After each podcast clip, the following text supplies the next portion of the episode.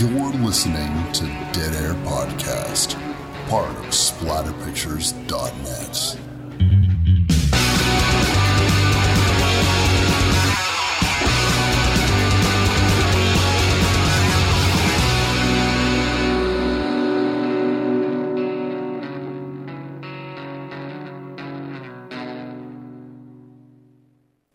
What's up, everybody? Wes, Dead Air Knife here with Always. Typical Lydia.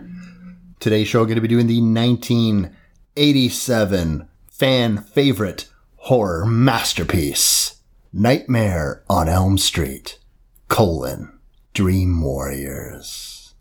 It's probably my favorite one. I'm not going to lie. You've said that to me before about this being your favorite edition of the Nightmare on Elm Street franchise. I would like to give you the floor and just give me your thoughts because I'm dying to know.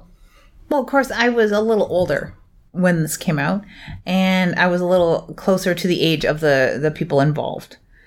And things had touched my life, like self harm, suicide, not my life personally, but like I'd been around that sort of thing. It wasn't in the news necessarily, it was the sort of thing that people learned and talked about amongst themselves and that children witnessed and didn't really have many people to talk about. So it was neat to see the mistrust of parents replayed again on a stage that was a lot closer to me as far as age and things that I'd experienced, unlike watching the first Nightmare on Elm Street.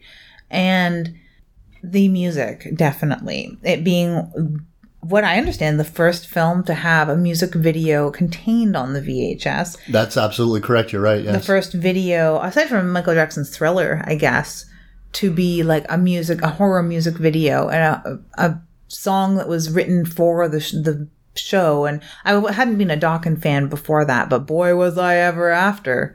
It was unprecedented. Unprecedented for the idea of mirroring this film and a music video blending them together into one thing because they shot additional it's not as though a lot of times in soundtrack albums they show clips from the movie of course but there's no additional scene shot there's additional scenes shot for that Dokken video I like the very end of the Dokken video where Freddy wakes up from the nightmare Who and says, doesn't? "What a nightmare!" oh my gosh that's fucking hilarious and that's where you fall in love with Robert Englund, just the ham that he is. Like, just wanting, yeah, I'll put on the makeup. I'll sit for like eight hours while you put this makeup on so I can have a couple of scenes and just be Freddy. I was a burgeoning artist at the time too, so I really could relate to, um, you know, coming like locking horns with your parents, staying up super late, drinking coffee like a, a stupid amounts, and just wanting to stay up till four in the morning creating or whatever it was that I was doing, uh, reading encyclopedias. Popsicle stick houses and stuff. Popsicle stick house. Decorated with my favorite bands at the time, which was probably Megadeth and Metallica. Oh, hell yeah. Hell yeah. It definitely spoke to me on a lot of those levels. Um, I had my, my grandmother taking care of psychiatric patients, so I'd spent time in the psychiatric hospital uh, visiting and returning them and uh, accompanying my grandmother when she'd take them for doctor's appointments. People I know had committed suicide or been in the mental institution. There was a foster home nearby where a lot of my friends lived. Well, like transient friends because they were in and out of those homes, unfortunately, and some of them had been in and out of psychiatric institutions or their Was it like a halfway had. house or? No, it was a foster home. It was Oh, just okay, foster okay. home, but they did have a high turnover because they seemed to take troubled youth. So I was very in tune with a lot of what these kids are going through. So Mm-hmm. yeah, it, it did speak to me on a lot of levels. And flash forward, like six months after this came out, uh, the band Dokken was on a late night radio station. I guess it was airing about two in the morning. Was an interview with them about their upcoming album Into the Fire, and I remember staying up late for that, and just how that mirrors um, the having to stay up late, not wanting to go up, go to sleep or anything. It was pretty cool. I also did. I was plagued by nightmares. I had uh, recurrent nightmares as a kid, so it all didn't really speak to me.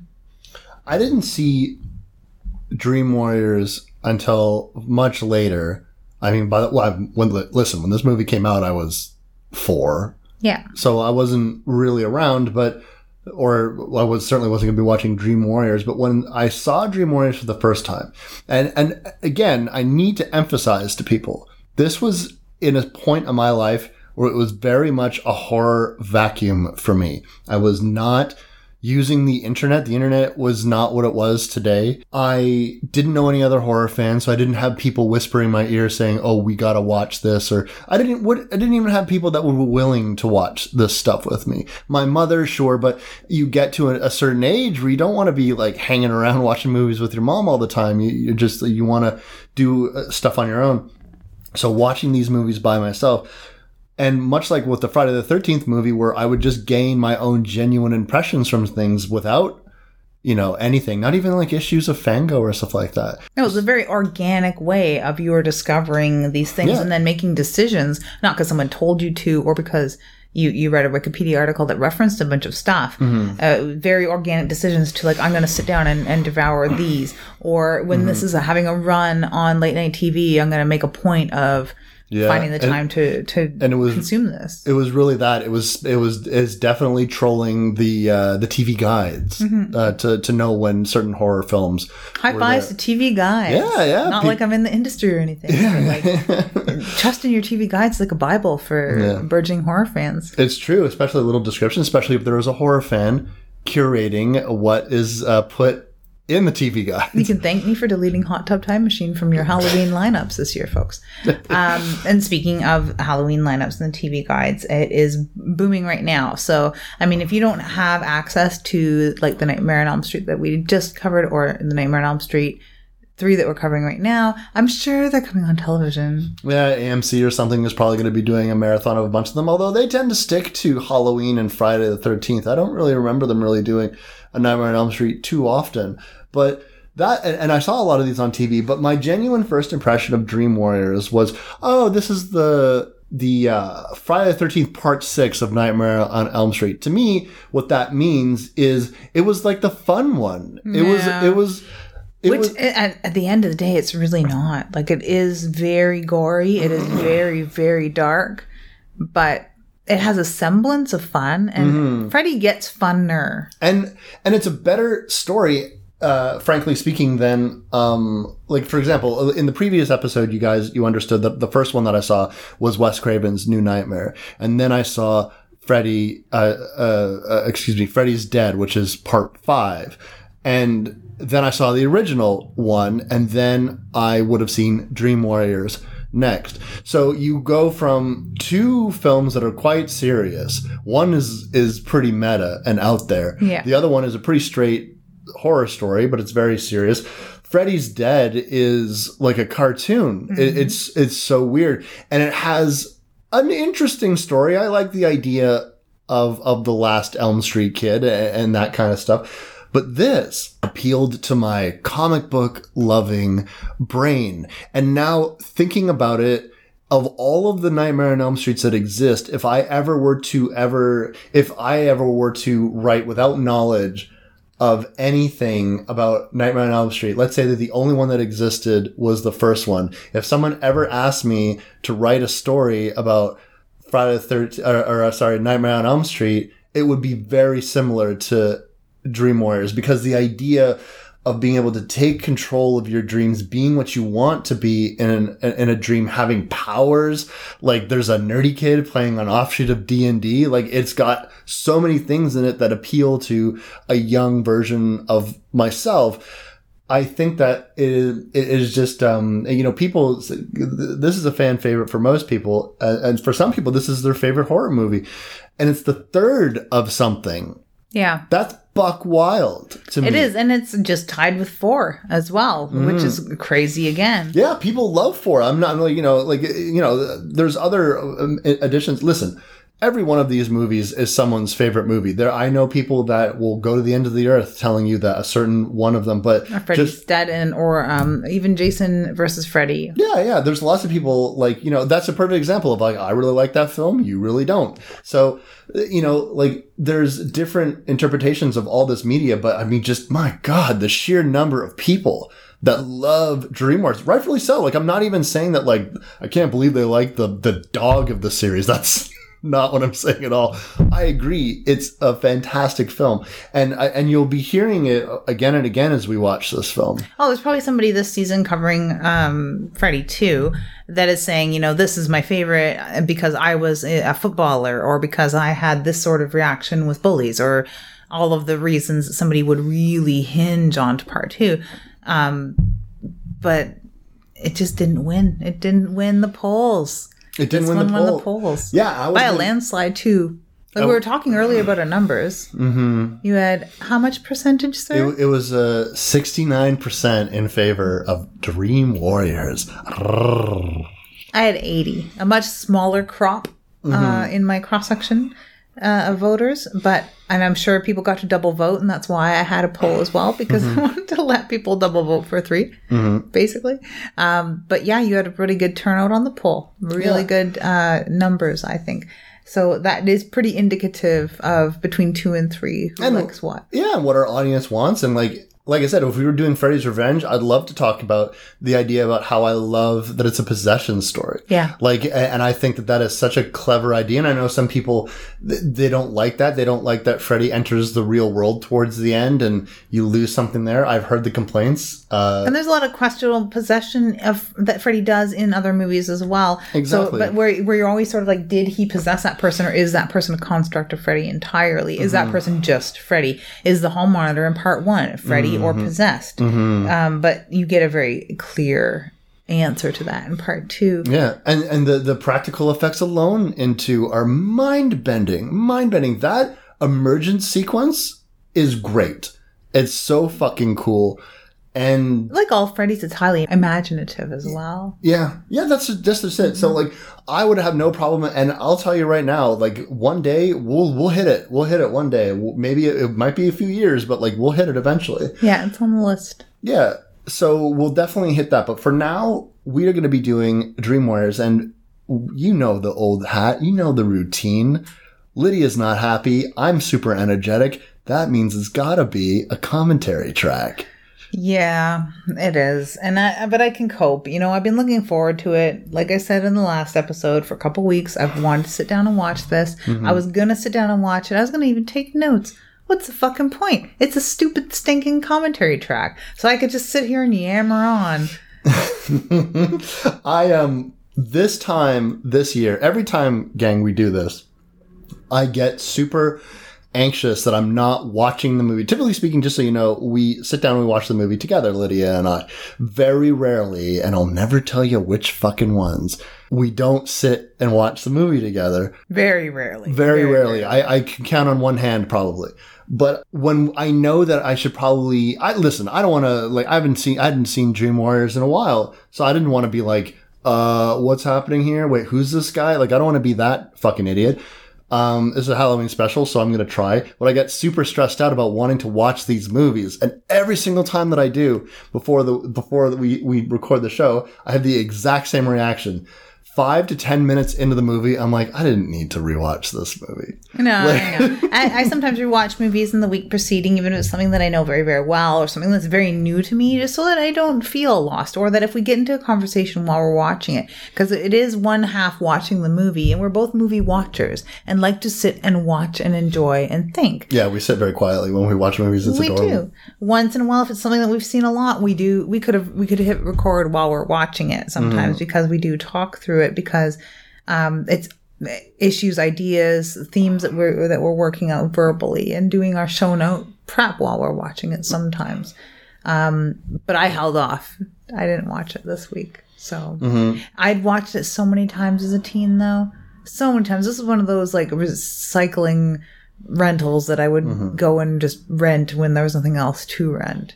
I've seen I've seen the uh, the first Nightmare on Elm Street far more often than I've seen uh, Dream Warriors because, like I said in the previous episode, it is my favorite. But um, so when I watched Nightmare on Elm Street this week, I bet you it hadn't even been a year since I had watched it last.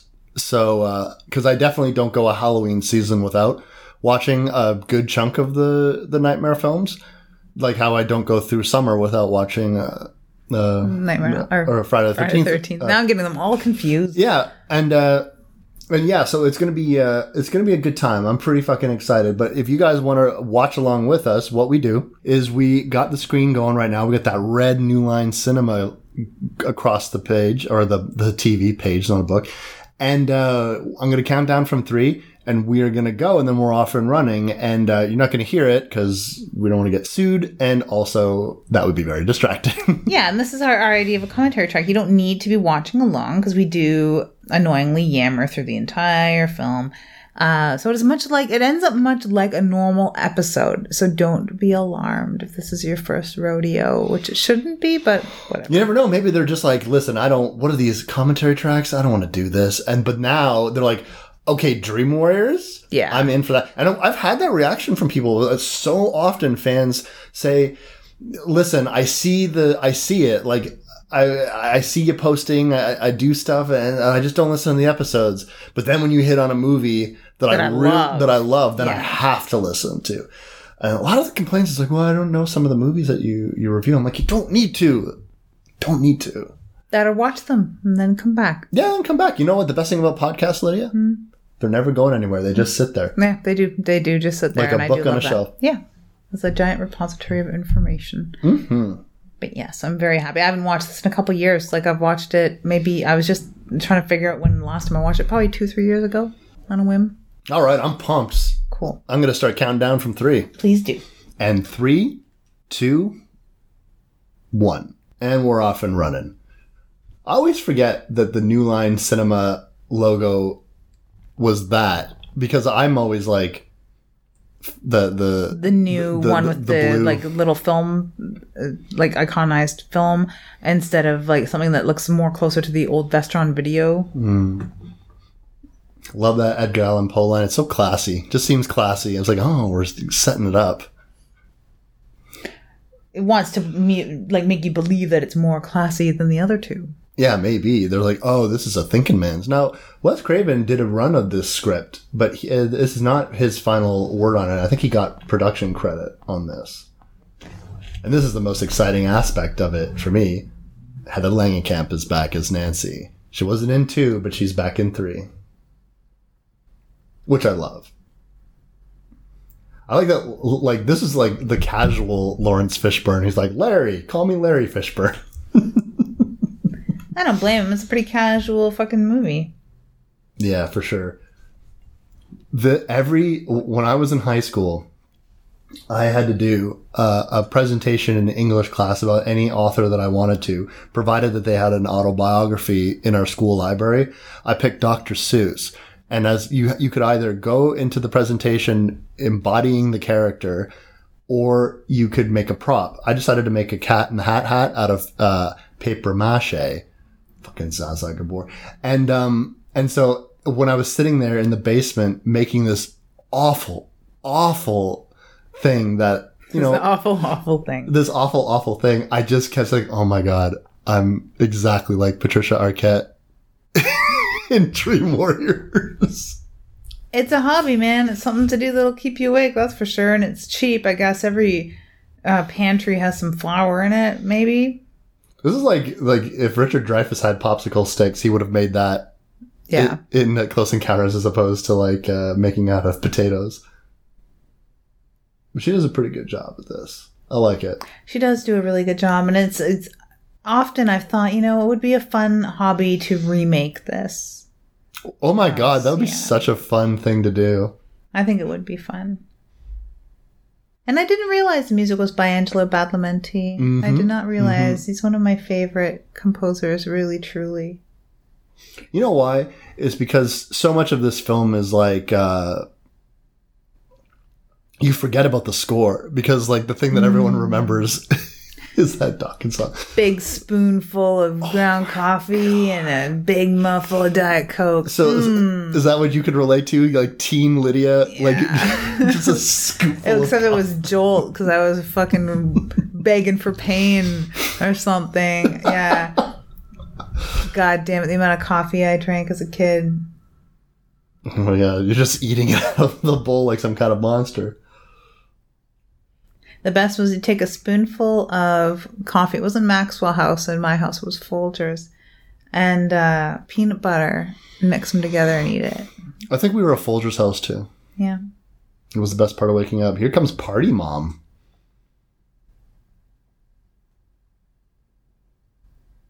Party Mom is right. Like digging that dress, man. You can tell this is still stuck in the eighties on Oh so God, many right? levels. Yeah, it's like sometimes when I watched like old sitcoms on uh, uh, TV and stuff, I would just be like, the characters would be dressing up to go out. I'd be like, good lord, what are they wearing? And with things, you know, fashion being cyclical, I Mm-hmm. would wear some of what she's wearing right now. Even me, you know, with the pink, you know, flashy foil pink. Mm-hmm. Eh, I like her little shrug. It's a black fur shrug. It's pretty cool. I Mm-hmm. would wear that. Now again, that we're doing this absentee uh, parent thing because her mom, uh, her uh, their their, dad, their parents got divorced, uh, just like Nancy's parents in the previous film, and um, the, and then you know her mom's like out on a date, and her dad and the, the boyfriend, her boyfriend, or her date, or however you want to call it, is like, "Where's the bourbon?"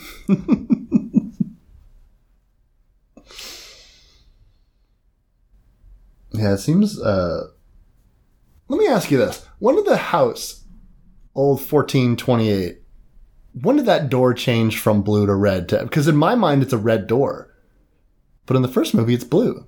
Yeah. I know we'd have to watch part two and Yeah, really like maybe attention. maybe if maybe the if the house is there, right? Because because that's the whole thing. He moves into the old house. Mm-hmm. Mm. that or it was just in this incarnation. Oh yeah. maybe that maybe having a red painted door means something that we don't know. Like having sheep's blood on it or you know a, a letter. It's possible. i love this scene. This is the stuff of nightmares. Not like the whole franchise isn't the stuff of nightmares but mm-hmm. these chanting children the slow motion the drab exterior of an abandoned haunted house And the, the the set design on the house is just so incredible. It really is. like every you can look at every inch of this house and there's just like so much character in it for stuff that's just it's just background it's just background Maybe they changed the color of the door to match to go with the, the green roof, so it's the green and red Freddiness. oh maybe so like it's uh, basically it's supposed to be like oh no this is this is a house at the epicenter of uh, freddy krueger's power now for some reason maybe it's because where the glove was uh, kept That's what I think too. And that's what I think was spawning all of the nightmares to begin with in the first one. it's such an interesting transition, right? There's these hints in this house that make it so unnatural. Like that basement door is this thick iron door with bolts in it down to, oh, I don't know, a boiler room. There's not a door that you would see leading to someone's No, basement. basement, no. It's a like a, the school boiler room very much. hmm Such a creepy line. This is where he takes us.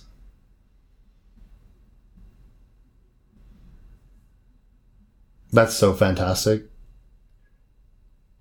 The uh, giant stack of bones I have outside in the brazier is, is that's sort of what I was going with. That's not really accomplished. I definitely need a couple skulls in the burning area in the backyard, but I love like just, like bangs that kid's head into something.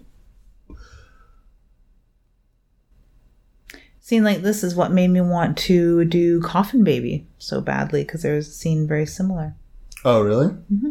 Very very cool. See, this is more of what I'm talking about with running through muck. They they nail it here. It's like they needed a do over.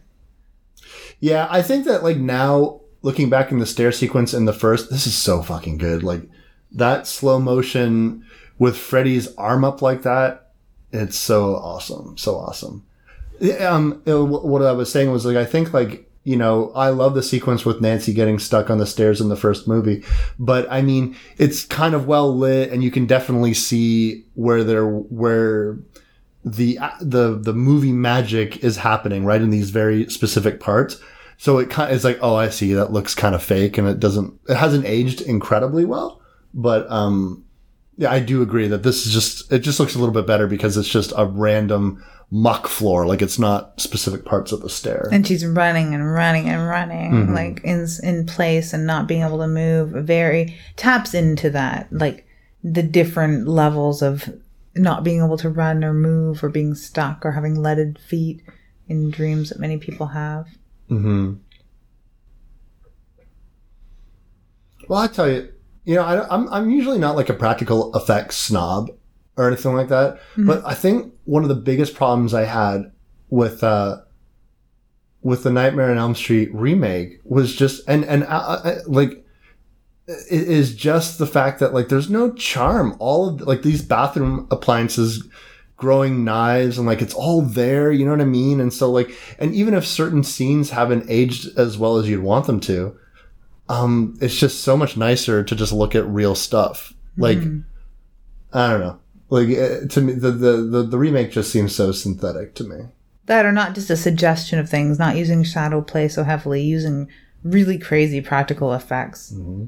Oh, here we are. very very young larry fishburne Very young. very young Hasn't aged a day. He still looks great. oh he looks fantastic these days jeez yeah i know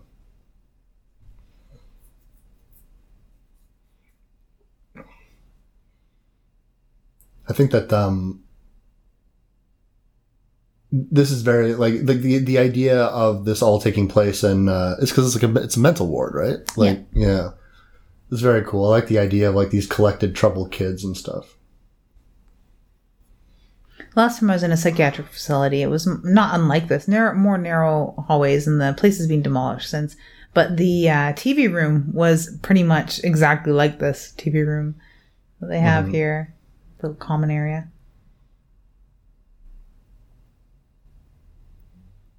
This is like a pretty nice way to introduce like a vast majority of the characters, just like all running through the hallways. Or shivering in the corner in the rubber room. yeah.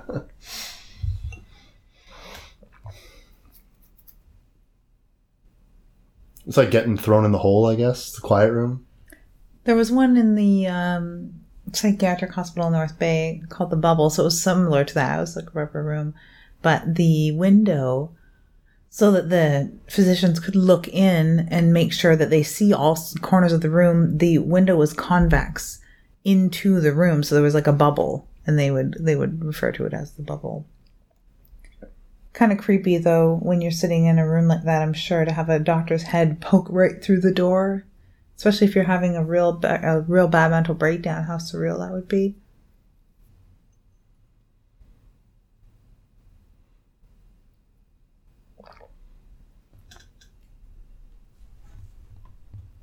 um, Patricia Arquette or Kristen in this scene, uh, this is where you first like really notice that her scream is crazy. Like she has such, um, it's very unique. Like I've, it's it's high pitched yet not grating on the nerves.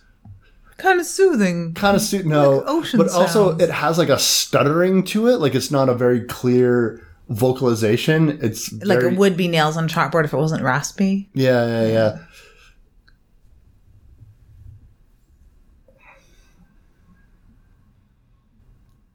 This rhyme, I love it so much. I remember being so proud of myself when I was like, "Oh, I know all the words to the rhyme," and I'd sit there and I'd sing it to myself. I get proud of myself for very mundane things. Oh yeah, with even better hair with even better hair. The gray is on the opposite side now. You notice that? oh continuity Yeah, continuity error. Also, I love that, you know, this movie really only came out a couple of years later, and they definitely did their best to try to make Heather Langenkamp look as old as possible.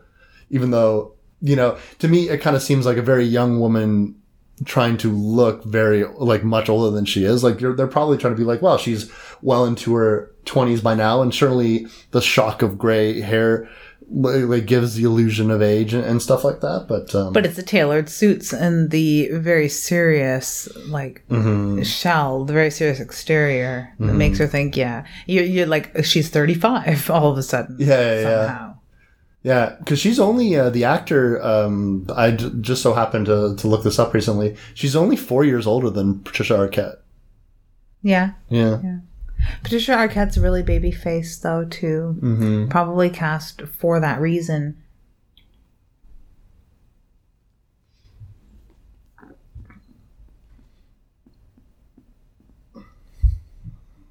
I like the idea of like Dr. Gordon just like picking up her bottle of prescription pills and just staring at it. If, if somebody drops prescription pills, would you really just be like, I'd look to see what they're on. Yeah, I'm, I'm well, I'm not that nosy because I don't generally care. But I mean, I would glance at it. But he is a doctor, so he's gonna like see what is she on. mm-hmm. It was just something that the kids say to keep the boogeyman away. She says about the nursery rhyme, which again leads me to believe: is this something that all of the kids in town seem to know, or is it something you can only learn from those little children in the dreamland? It is. Um, it's hard to say. Mm-hmm. But and, and at this point, do we know that everyone in that psych ward is Elm Street kids, or is, is that not like spoilers for anyone who has never seen this movie? But like, we don't know that yet, right? No. The the the ghostly uh, nun, nurse nun, is um, when you first watch this film, it's like the weirdest aspect of it. To me, ironically, we're talking about like a dream ghost killing teenagers. Uh, And that's not weird at all. no, but the second they're just like, "What are we doing? Ghosts here? What's going on? Who's that? An Like, actual ghost? an actual ghost? Yeah. Ridiculous."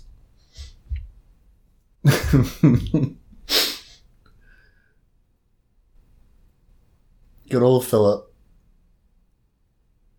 I think um I, I'm just like this is Philip. We call him the Walker. I'm like, oh my god, don't give people weird nicknames. I love these marionettes, and I will always, always want a Freddy Krueger marionette. You know, NECA released uh, a big Freddy Krueger, like it's like from the movie. Yeah. Yeah.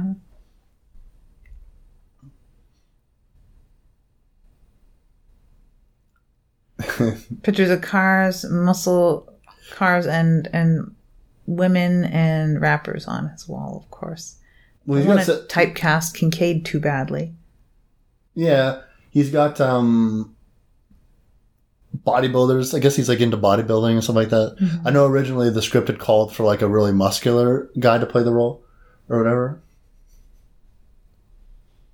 Got a teardrop tattoo on this guy. Uh, not a tattoo. A he- he- tattoo, he's just drawn it on. Doesn't that mean that he's like killed someone in prison or something like that? It would, but I mean, in here with a mute, it would mean that he's not in a good mood. Oh. It's like the opposite of a pick book. He's the living pick book. Mhm. Since he's mute, Joey needs to put like a tear on to let people know how he's feeling. Joey is so cute. He is pretty cute. He is pretty cute. Yeah, he has aged into an adorable man. Oh yeah? Oh my god, yes. An adorable man.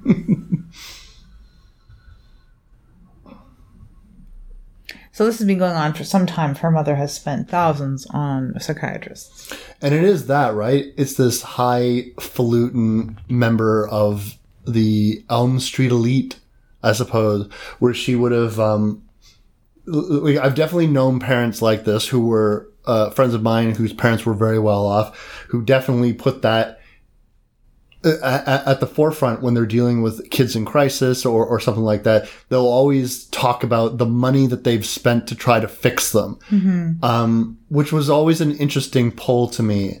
Like that is somehow like we spent thousands of dollars. That to, that should communicate everything you need to know about that type of thing when it really doesn't because you know um, she's spending money to get to the bottom of why her daughter is acting this way as opposed to oh I don't know listening to a single word that she's saying. Yeah. Or believing her when she does. Yeah. Which is fascinating to me. It's fascinating, you know, when you're dealing with kids that she thinks is having a suicide attempt, is telling that somebody's after her, trying to tell her something in her life that's scaring her, and it's like, well, I don't know what you're talking about, so. Oh, there's some high tech scenes going on right now. The height of technology. Oh my god. Well, this guy is just pouring over his DOS. The closest we'll get to a library scene or a microfiche scene, I guess, for now. it's interesting that you say that because that is something that I feel is like, listen, you have the benefit of a lot of people being. It's not like Freddy died so long ago that everyone involved is dead. Um, so you don't really need a library scene. You get a lot of it is word of mouth, but they always seem to find people that just tell you what happened, as opposed to like you don't need to go to like microfiche or anything like that. But I'd like that. A, a microfiche scene in this. Yeah. I like microfiche scenes in anything. I know you do. Yeah, I know you do. But that is, you know, that's good stand-in for it. He's looking up what drugs she's on. Yeah, I know. It's a dream suppressant. Are there really uh, pills that do that? Probably. There's Mm. pills that do everything. Yeah, that's true. It just seems like such a weird thing to be able to stop doing. I don't know anything about chemically what happened. Oh, even I, I could believe a dream suppressant over top of like um something that stops you from ovulating. I mean, that seems like voodoo compared to dream suppressant. Dream suppressant, I think you just knock yourself out to a certain point and you're not going to dream. I love this sequence. The little tricycle with the bloods trailing behind it. I do too. I do too. Very iconic. Oh my god, it's so good. I wonder how many tries it would have taken to get that right, and then how many times like uh, someone had to go and clean the floor again. Well, after the bike melts, I think that was the end of that. That's so cool. Unless they had four tricycles on scene, on set just to play with. That's what I'm talking about. You, you know that that pan out was very Sam Raimi esque, right? Like it was, and he's thanked in the first ones. There's definitely some sort of like, you know, homage to these other filmmakers that Yeah. were making similar films before and during. Uh, apparently, uh, in Bruce Campbell's book, If Chins Could Kill, he talks about the fact that like Sam Raimi had purposefully put a Hills Have Eyes poster in the cabin, and he did that because when you watch The Hills Have Eyes, there's a torn Jaws poster in it, and that was Wes Craven saying. Oh, you guys thought Jaws was really scary. Well, here's something that like I'm shredding the Jaws poster in this movie because it's even scarier. And so Sam did that.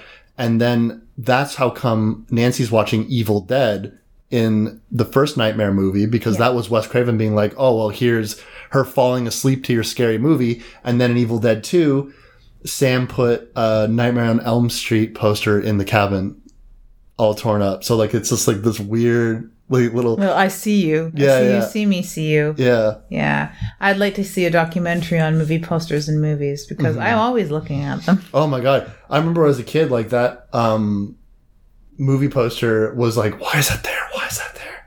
So here we have some some interesting fun scene, huh?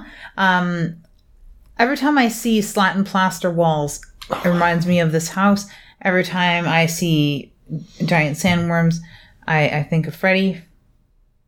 This is one of the, like what we, I know last movie uh, last movie we were talking about like this is such an iconic scene blah blah blah and that this is one of those scenes that man people always talk about this It was the most unbelievable thing, you Yeah. know, at this point in horror filmmaking. Like I'd never seen anything quite as grand or quite that interacted with the actor on that level, Mm-hmm. right? oh there's Nancy in her chill clothes that's where all the pastels come out. She's like no more suits for me. Dressed like a teenager again. yeah this is where she's like oh she looks like a teen again to me. Oh that's a good shot too. This is like Nancy coming here. Fuck like it's such a freaky scene. Uh Scott who wrote Scott's horror corner this was one of the scenes that he put in his little piece about scenes that freaked him out the most as a kid Oh yeah. and that's from the perspective of like a pretty much a non-horror fan right and yeah looks so great He looks straight from the sewer. What a horrible, horrible thing. Um, yeah, best worm award goes to Freddy Krueger. Um, so many mirrors die in the making of this film. you know, it really goes to show you about like how people like this perception of mirrors as doorways, right? Yeah. Like She should have confronted her the first time she saw this house. yeah.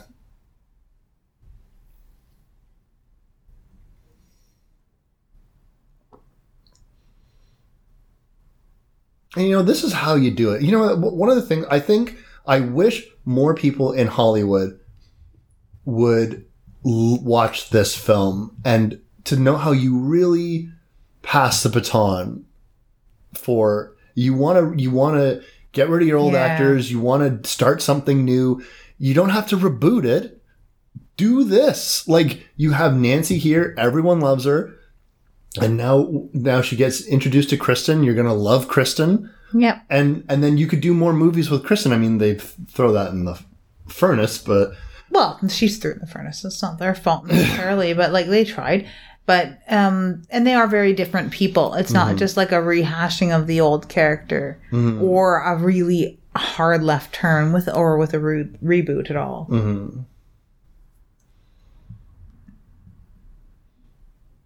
All the Elm Street kids gathered in a neat little circle.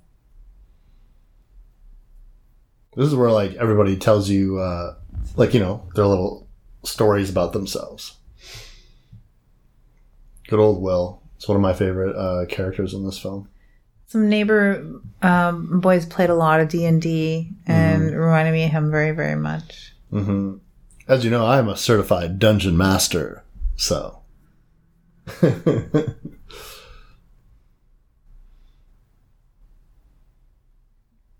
Jennifer was supposed to be 14 years old really, like, in the, in the script. Yeah, 14. So, so young. I was probably about that age watching this, I guess.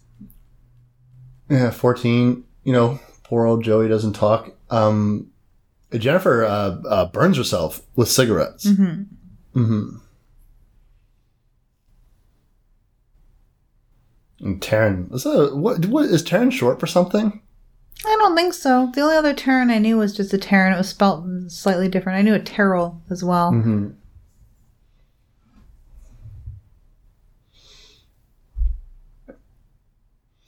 This is um uh, a good uh, plot point here to getting all these kids together. They know that they're having similar dreams, but they have decided that what it is is uh, uh, a mass, a mild mass hysteria, uh, hysteria, like a group hypnosis or something like that, right?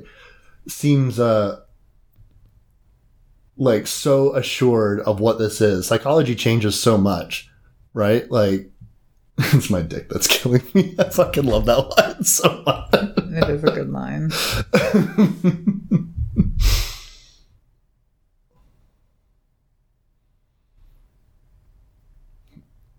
I like that do play with sexuality a little bit. Like in the other one, it's just that this threat of the child murderer. Um, and you're, you know, left to imagine what it was that he might have been doing, even though there was no overt sexuality in that film. It's just you're taking your own fears, or as a young girl, being told about predatorial men. Mhm. In this one, it's it's kind of all over the place as far as the allusions to sexuality, and then you get the gut punch of him being the um, bastard son of a hundred maniacs, Mm, which brings a whole different level of unwanted mhm. human sexuality and sex drive to the mix. Anytime you have a good game going. like Taryn left. The only other person there was Joey.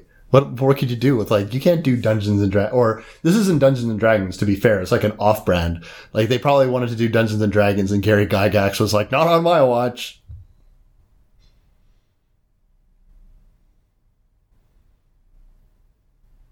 More kids staying awake, having Mm-hmm. to stay awake, trying hard to stay awake, doing what they can to stay awake. hmm Whether it comes from substance abuse, self harm, or just, I don't know, old fashioned staying up in this. Now, uh, the character of Joey being mute, that was due to like a trauma that he'd suffered, right? Mm-hmm. Yeah. And now he doesn't talk much, they say. Yeah. Good old Springwood. Dr. Gordon, Neil. I never like I think like very subtly, I feel like uh he's putting the moves on Nancy, but like also like not really. Like it definitely seems to be like a professional relationship. But I think like the way that my like movie narratives go, I'm like, well no, that's like, you know, he's only talking to her because he wants to get laid. Like that's like the, the shitty part of my brain because I'm like, that's what Hollywood has taught me. Um, this is another case of um, where Nancy is trying to say something, even as an adult, amongst another adult, they're kind of like, no. Yeah, yeah, Yeah. Not being listened to, not being believed. Yeah. That's like the motif of Nancy's life. She must have just been like, no one listens to me ever. I say things that are really hard for me to say. Like this scene is clearly, it's difficult for her to say this because she understands how crazy it sounds. And she wants to help these people. But And she knows how to speak his language too. Like she's trying to convince him just of the simple fact of let's try this experimental drug. I'm on it, and he. That's part of why he doesn't believe a thing that she has to say because she's on drugs, mm-hmm. which isn't a really good position for him to be in as a psychoanalyst. Mm-hmm. To you know diminish other people because they're on pharmaceuticals that he himself prescribes. But oh well. I like that they had that conversation before their food arrived. Seems kind of awkward, huh? Like it'd be an awkward eat after that. Like after they had like this argument about like you put them on these drugs because they're in the real danger. No, and like even the way like Nancy like pulls her chopsticks out and is just kind of like breaking them apart. I'm like, oh man, that's gonna be like a very awkward dinner. Not really, because you know what town we're in. Four seconds later, he's gonna be like, "Best Thai in Springwood," Yeah. and everyone will just ignore it. this whole sequence. This um I always thought was um stop motion, but they did slow dissolves like the fucking Wolfman to get this effect. Nice. This is a fuck man.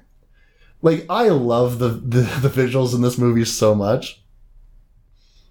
Because you have so many showcase sequences, right? Like how many you like a lot of people that worm scene would have been it. That that would have been the end of the movie. Yeah, exactly. But instead, we open on this, and then Oh, we have so this very brutal tendons puppet master scene, which Oh. I will always stick in my mind as probably the most grotesque oh, I, thing in this film. I agree. I 100% agree. You know, like it just makes you like, ugh, yeah, you like, can't know- help but cringe. Um, he acts it very, very well too. Mm-hmm. Um, how how would your face look if somebody pulled all your tendons out? have a nice stroll, asshole. He's so good. It's like that face that he's making. That is about my face that I would be making because it so conveys like that hurts so much. Yeah. and it's like every you know that every every point of resistance ugh, every point of resistance that he would give to that pulling would be agony absolute agony and i like i have a big problem with achilles tendon trauma. Oh me too. Oh especially me too. Oh, after uh, Pet Sematary. But seeing yeah. and seeing this it isn't quite as uh, as disturbing to watch to me. I just love it. And i love the effects that they've done how it looks so goddamn realistic and such a simple thing. Mm-hmm. you see people dressed up like with that much trauma to their faces during zombie walk. So it's not like a hard thing to achieve. It's just done so well. And when it's kept Mm-hmm. wet it looks even better.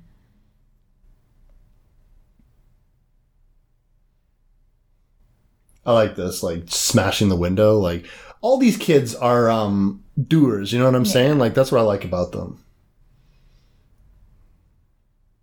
It's like now now's the time to talk. It's like he's fucking lassie in this scene oh timmy's in the well I love this sequence, like the bang, bang, and then he swings his arm, bang. Like it's so cinematically beautiful to me. Like, and there's such like a satisfying rhythm to it mm-hmm. when he's doing it. This is baffling to me though. Like, why on earth, like, would he bring them? Like, we'll all yell at the window together. Maybe they don't think maybe someone will have an idea that's all like what else can he do Yeah, I, like I guess like they don't have enough time, right? Like they don't have enough time to get there. Fuck that. That's so cool. Cut the strings. Down he goes. Splat. Um, such a terrifying idea but then i don't know it sort of gives you hope as a 14 year old thinking like well maybe there was something supernatural in some of the suicides i've known thus far mhm. little shred of hope I was always thinking about like, so when you're doing group again, do you um, do you like do you make the circle smaller now because you got less chairs, or do you leave that one chair empty? That's kind of a downer. I guess you will just like fill the chair. yeah i'd fill the chair someone can put their feet up now you know use it for will there's the chair i guess against the wall Oh, that's true.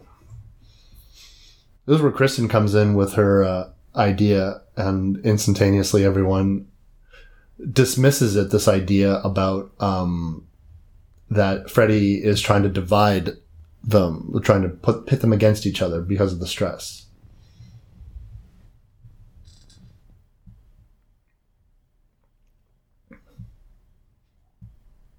Which is somewhat ridiculous. You know, you can sleepwalk with your eyes wide open. I'm just saying that. I'm just throwing that out there because of Will saying that his eyes were open. He must have been awake. No, no, no, no. But, I mean, that's not the point here. We're not arguing that. and this is the this is the point where the Elm Street kids they are, um, like th- this is um this is the idea where the Elm Street kids are like definitely scared because they've all had this collective dream and now this dream has killed one of them, and so they all believe that their lives are in danger. It's good. I like that everyone's on board with the exception of uh, you know obviously the authority figures in this situation.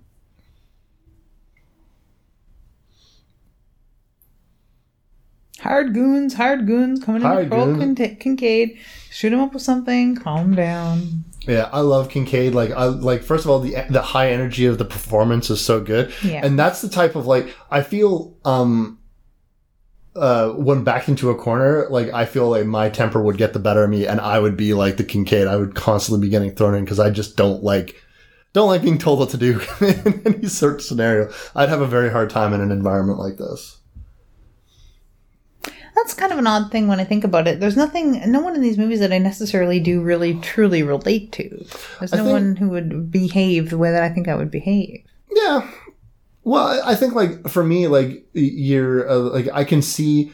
Obviously, like I wouldn't suggest that there's like a one to one correspondent. With, oh no, uh, no, not at all. but um, yeah, like I always feel like the the brushstrokes for a lot of these characters are wide enough in most horror films. In Nightmare, like I was saying in the previous episode, it definitely seems to be that every character has a hook beyond. Listen, like I, not to criticize anything, but I find a lot of times with horror films, um, the the broad palettes that they uh, paint characters with it comes down to fashion. This person's dressed like a punk, so you're supposed to know who that is. This Yeah. person's preppy, you're supposed to know who that is. And their per- personalities rarely mesh, and if they do, then it's caricature.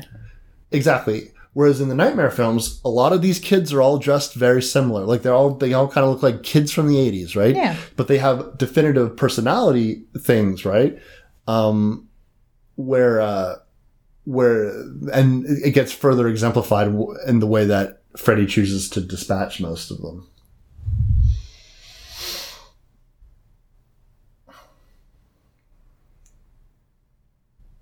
Watching TV.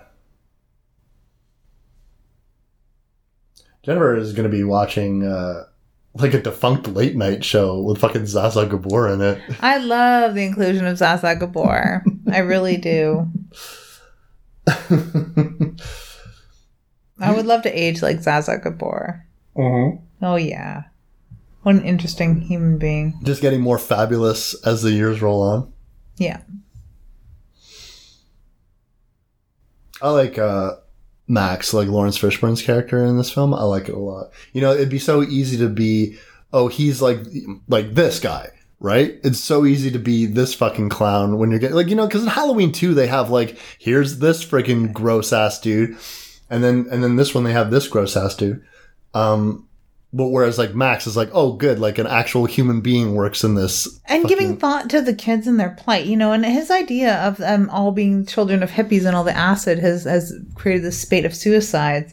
Uh, isn't too far fetched because at least he's thinking there's something linking all of these cases. This isn't just you know the the fall of society showing up in a bunch of teens that are like sex, drugs, and rock and roll. He's he thinks there's something else that's linking all of these kids together. At least he's thinking in the right direction. like this guy going to uh, a young a teen girl who has suffered from substance abuse um, saying when she says that she's not into that anymore in like draws attention and insults her track lines then says like you should come get high with me like and if you ever want a history lesson like that is the most ghoulish fucking thing that i can possibly like more than if it was just like a sexual come on like it like to me that is like the most flagrant like disregard for a patient? Yeah, totally. And unfortunately, at the time, even when there was less constraints and less background checking, and people had been like grandfathered into these jobs that they didn't do very well, weren't cut out for, and exploited, it was probably like not that rare to have creeps like that in these situations. Do you ever think that like uh, Jennifer was is just someone who is um, doing self harm, or do you think that this was her early stage attempts to try to stay awake? Staying awake, definitely, because her wanting to be an actress, I don't think self harm's really high on her agenda. Marring her skin and body and anything for any future roles is probably a no no. I really think it's only to stay awake. Mm-hmm. Oh my god, fucking Zsa Zsa Gabor. You really hate Zsa Zsa Gabor, huh? I don't hate her. It's just like she. Who cares what the fuck you think? So good. No, I don't hate her. I think it's hilarious that she's included in the movie. Oh yeah. I mean, uh, the only other inclusion I could see being really as as memorable um, at the time, and something that um, a talk show host could turn around and say in the guise of Freddy Krueger or not, who gives a fuck what you think? Um, maybe Richard Simmons at the time would have been funny. Yeah, Richard Simmons probably would have been funny. And you want to talk about I- Liberace, that would have been a good one too. Someone that's highly recognizable. Mhm. This effect here of the sort of like vacuum Freddy head coming out. Big break. Welcome to primetime, bitch. Fuck, man. Man, do people love that line. Yep, I I love that line. I love that line too. I love This that effect. I love that look. I love everything about this TV. Yeah. Ad libbed line. Yeah. No, yeah. you um that that is okay. So I can understand. Philip dies, and that looks like a suicide. Uh, what is the? It's like so. Did Jennifer kill herself too? Did Jennifer jump three feet in the air and ram her head at full speed into the TV? She must have had a chair that she kicked out from under her or something. Mhm. That's the only way I could explain that as a suicide.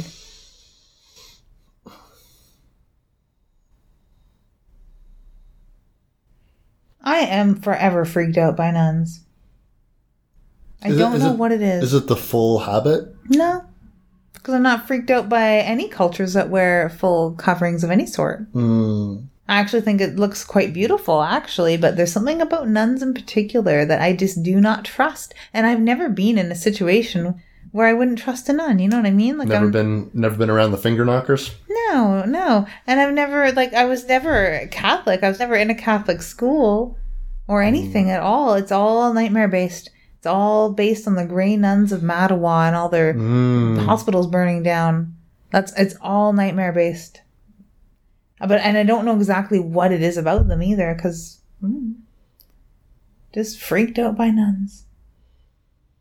And I had toyed with the idea of becoming a, a woman of the cloth, Cool. becoming cloistered. It's like when Batman had a fear of bats and he became a bat. Yeah, Uh, it's like you becoming nun nun woman, just like defeat my fears. and then people like you break into people like robbing a bank, and you're like, "I'll be having none of it." That sounds like the best movie ever. I was I was really intrigued by the uh, precious Sisters of the Precious Blood Monastery, where they're cloistered and all your all you can ever see of them is their fingertips. Very fascinated by that sort of lifestyle. Good old Malaysian dream doll. I thought that was a cute little inclusion. I just like the idea of like her uh, having like a little bric-a-brac, not like a million things. It's not like she's like filled her house with like Guatemalan worry dolls or anything like that. But I just uh, I just like the inclusion of like this Malaysian dream doll. He steals it at the end of the movie. Me and my sister used to have uh, worry dolls Mhm. in little bags under our pillows. Yeah, me too. Yeah.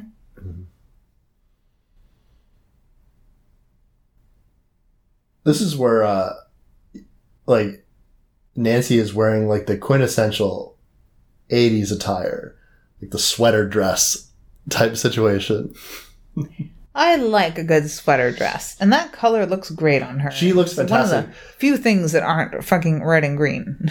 I know, right? You know, it's um, and even at the funeral, Like she when she walked up to him when he was talking to the gun, she, She looked, looked wonderful. She looked like I was going to point out that fascinator on her, and it's just a beautiful goth Sunday afternoon outfit, and that was a very beautiful service too, and a wonderful Mm-hmm. looking graveyard. Yet again, I get treated to Another beautiful graveyard scene.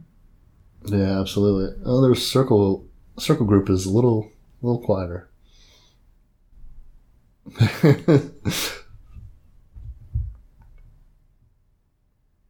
Well, at least they won't run out of chairs.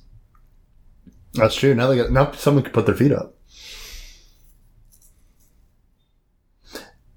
This is um, the highest and best use of bringing back an old character to tell the story of uh, what this is. But the great, the, the thing that I love about this film, honestly, now that I'm thinking about it, is not only do we get this library scene of child murderer, the, the stuff that we, the audience, know about Freddy Krueger, we're going to get even more background later on with the nun, right? So it reestablishes the lore. So to let you know that yes, the previous movie happened and this is, this is the story as you know it. And oh, there's a little bit of extra information that we'll hear later that will add to like the mythology of this character to make him like this, like like a, a like like the story of an old demon or something like that. It's crazy. It reminds me somewhat of Slender Man mythology, and I guess people who developed Slender Man, um, the myth, had this to draw on as well. Because it is very similar. Having someone describe someone from your dreams, having someone describe someone you thought was a fantasy or a dream entirely. So they know at this point, um, the the Elm, Street kids, this posse, are talking about the fact that like their parents never spoke of it, and uh, you know, Taryn rightfully says like, "What do you do? You like our parents are going to tuck you in at night and say BT Dubs, we torch some guy." Um, they wouldn't say BT Dubs in the eighties, but they um, but then also this idea of really focusing on the fact that Kristen has this ability. And if she has an ability, you could intuit that other Elm Street kids might have this ability, right? If the if the rules of the dream are different than a normal dream, then, you know, you could all like maybe if you're lucid dreaming, you could theoretically do anything. Yeah. Make decisions and not have the dream tug you along. Mm-hmm. And maybe it would be the reason, whether they knew the story of Fred Krueger or not, this is something that's developed in them as Elm Street kids to try and keep them a little safer. Some defense mechanism. And it makes sense. Mm-hmm. Only one of them has had a chance to develop it, that's all. Maybe. Every time that I see um, a method of hypnosis in a movie, they're always different, right? They are always different. Uh, this is my favorite. Yeah. So I'm always like, which one's the one that would actually work? I wonder. I I wonder. have to try them all. I I think I'll just fill my house uh, uh, outside of like horror knickknacks or candles with like hypnotic devices, Oh my god. pendulums, clicking balls, this thing, swinging chain, watches on chains, spinning coins. I like the one that they use. There's a particular type of seizure that you can test with children where you hold a piece of paper about a foot in front of their face and have them blow on the paper. I bet you that would send somebody into hypnosis if it sends someone into a seizure. hmm Well, didn't work. Guess we're all uh, awake, wide awake. It's pretty cool. I do love how um, we as the audience could maybe guess because Nightmare on Elm Street fucks with your perception Yeah. constantly. Yeah. Um, so you'd think to yourself, oh, like maybe it didn't work, but then you're saying, oh, hang on a second. And the second you get to this scene, you could pretty much guess, oh yeah, this dream definitely, or this hypnosis definitely worked. And at this point, we've been convinced that Freddy can really do whatever he wants whenever he wants. If you can fall asleep standing straight up Mm-hmm. in mid daylight with people around you, then they could definitely have fallen asleep here. Yeah. And then we're kind of hoping they're not asleep because Joey's going to have a rendezvous. Oh, a late night tryst with a nurse. Rarely, as a young girl, was I entranced with a naked female form like I was with the body of this nice woman here. Quite unreal. Quite unreal. It's it's uh it, it, I get it. Like Traci Lords. She was right up there with Traci Lords in my mind. Mm. Clicky balls. I love clicky. Balls. I love those too. Yeah. Yeah. Hey, wait. Either we're dreaming or this is phantasm. Yeah, it's like does everyone they just like to bury into people's heads.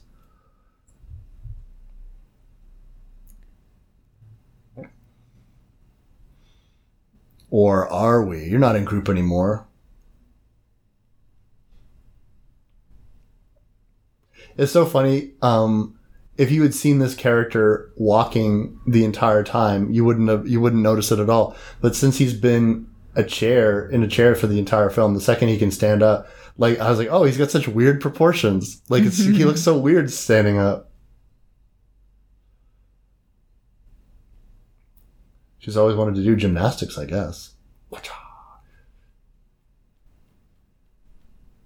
It's funny. I like that. Um, everyone else's uh, everyone else's um, a bower uh, powers are like very abnormal. I mean, Will's like straight up doing magic, and Kate is like has the strength of like A thousand men. a thousand men. But like uh, Kristen is just like, I just want to be able to do gymnastics. That is a very possible. So is um Taryn as well.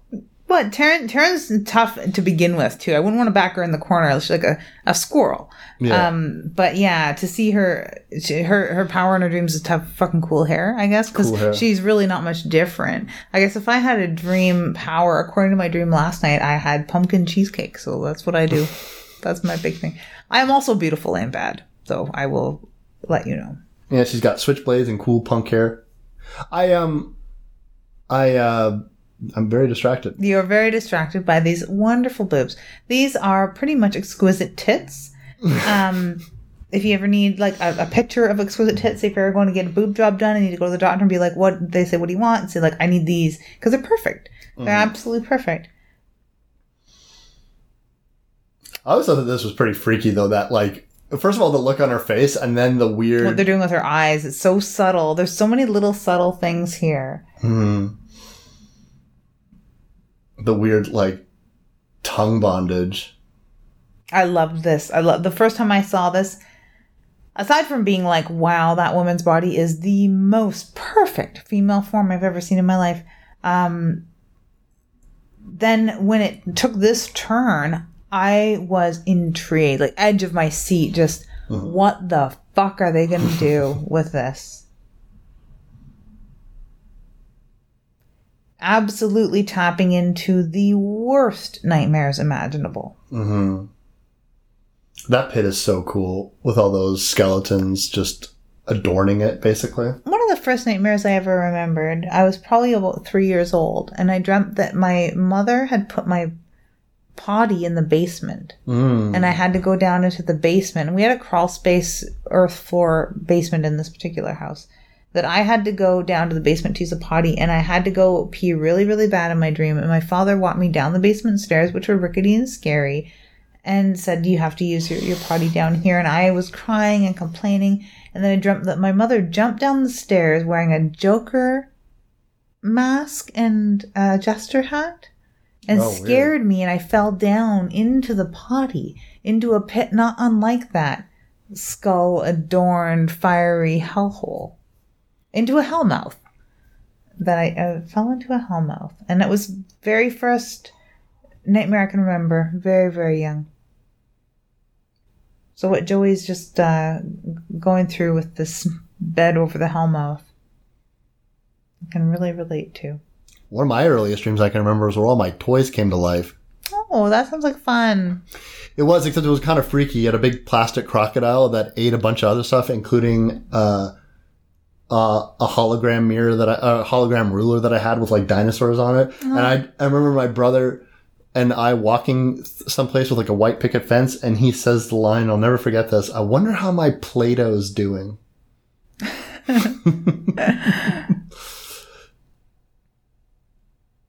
Can you imagine if you were a rational human being and you walked into a room where everyone's sleeping in a circle and Joey is just collapsed on the floor and he's in a deep coma? It's like, what happened in It here? sounds like a regular day on this particular floor of this particular facility. Mhm. They all seem pretty chill about it now. He's got a breathing tube. He'll be fine. True. Is that what he's supposed to tell his parents, though?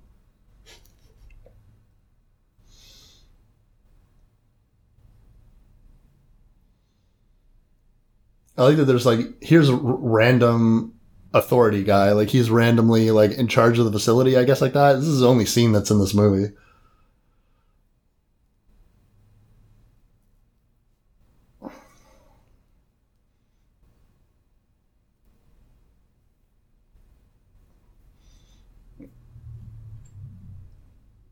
I think that like Elizabeth is like, you brought this on yourself. I'm like, you did it. You did it all. Being a cranky old lady. I don't find her too cranky. I think she's pretty pretty regular and pretty balanced for the person that she's playing. Um, up against all these weird, crazy ideas, because there is like a, a sea change going on in psychiatric care at the time. We're coming out of electroshock therapy and constant bondage and chemical bondage, chemical restraint, uh, to group therapy, gestalt or gestalt therapy. I'm not sure how to pronounce it. Um, and cognitive behavioral therapies, things that aren't drug based, and thinking of, of therapeutic drugs, not s- drugs to restrain, restrict, and sedate. Mm-hmm. Right? So there is a huge sea change, and he was representing that, you know, push pull of that sea change where you have Heather Langenkamp's character of Kristen on one side. Um, The new generation of, of, of people in psychiatric care coming in. yeah. And the old guard in Elizabeth, who is this doctor that just wants everyone tied to their beds. Mm-hmm. You know, we'll change bedpans. That's what we do. That's that's all we need to do as far as psychiatric care, quote unquote. And this is a time in the 1980s where there was new language being formed around, like much back, like back in the 1950s. The, the term that was thrown around was uh, your, if your child was a juvenile delinquent. Uh, That was something that you needed to like pay attention to, and what's and what's the cause of a, a juvenile delinquency, and uh, and the interest in sadomasochism and, and, and, and all this kind of stuff that, that people would say that these kids were doing and these kids being driven to murder and suicide and, uh, and homosexuality and all this other stuff. And in the 1980s, they started adopting the, is your child at risk? Are you, do you have a kid at risk about getting entangled with drug addiction, getting uh, uh, committing suicide, anything like that. Again, ignoring the larger problems, which were pretty uh, like children have like uh, if they were the nucleus of their own world. Just outside of that would be their family, if they have a traditional family or not. I don't know. But wherever, you know, they don't want to start looking there. That's not the problem. Parents were always just like, I don't know what's wrong with this. I don't know why this Very person. typical of, of victim blaming and just everyone um, put, turning a blind eye to the larger problem. I've been reading or listening to a lot of podcasts, of course, as I do about serial killers. And they're talking about the triad, about the the bedwetting and the torturing animals and all that. Um, how they're just thinking now a little more clearly about it. How it is uh, symptoms of a child that is abused, not just a natural serial killer being born. Mhm. Again, children of parents through that anytime when they're they being caught as a serial killer or being diagnosed with big psychological problems, the parents saying, I don't know what's wrong with them. Mhm. That's why I think I like Amanda so much. Oh, really? Yeah, she doesn't blame her son. Her, wait, her, her son? This is where Neil basically, I, I wouldn't call this a dream state, but this is definitely like being led by a spiritual force. Brings him to an old closed down section of this psychiatric ward that was a church. You know, a lot of times like hospitals and stuff like that would have church attachments in them. Anyone that was here for an extended period of time. Like could- those horrible gray nuns. Yes. Yes, they usually had a chapel. Like most hospitals have a chapel. That's not. bastard Weird. son of a hundred maniacs. It's a it's a wonderful way to put that. It's very haunting, very dark. The idea that this young girl this young girl was left in the psychiatric ward and the the, the Over Christmas, over no doubt. Christmas and like they just had to like it was over Christmas. Yeah. It's like Candyman. It's like and then the bees came and ate him. No, uh, it was over Christmas and being raped hundreds of times, and then she became pregnant. Um, and this is where this sister is offering a solution. The vigilante justice that destroyed Freddy Krueger left his body unburied. So and his evil spirit free to roam, exactly, you need to bury him in con- uh, concentrated ground. consecrated. consecrated ground.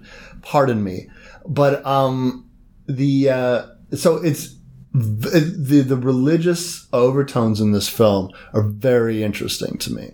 Very interesting to me because they don't. I mean, yes, uh, they use uh, religious iconography throughout the franchise, crosses and, and whatnot. Here and there, usually as a mode of protection and something that's like, well, that's not going to save you. Yeah, exactly. Like they do in a lot of horror films. But up Mm-hmm. until this point, um, we didn't think of any sort of religious beginnings or endings to Mm-hmm. Fred whatsoever. And it is really sacrilegious to begin with, because any any woman could be raped. It doesn't. It, I don't think he particularly needed to be born of a nun, um, but born of a hundred maniacs. Mhm. Yeah. Yeah, absolutely. I don't know if really, really burying him in consecrated ground is going to do all that she hopes it will do. This uh, But I mean, aged nun.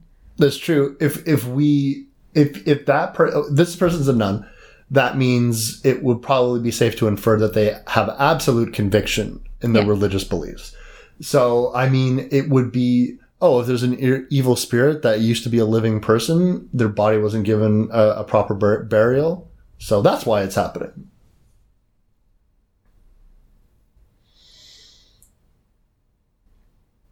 Oh yeah, they're gonna sedate her. I was like, why is she freaking out again? Oh man.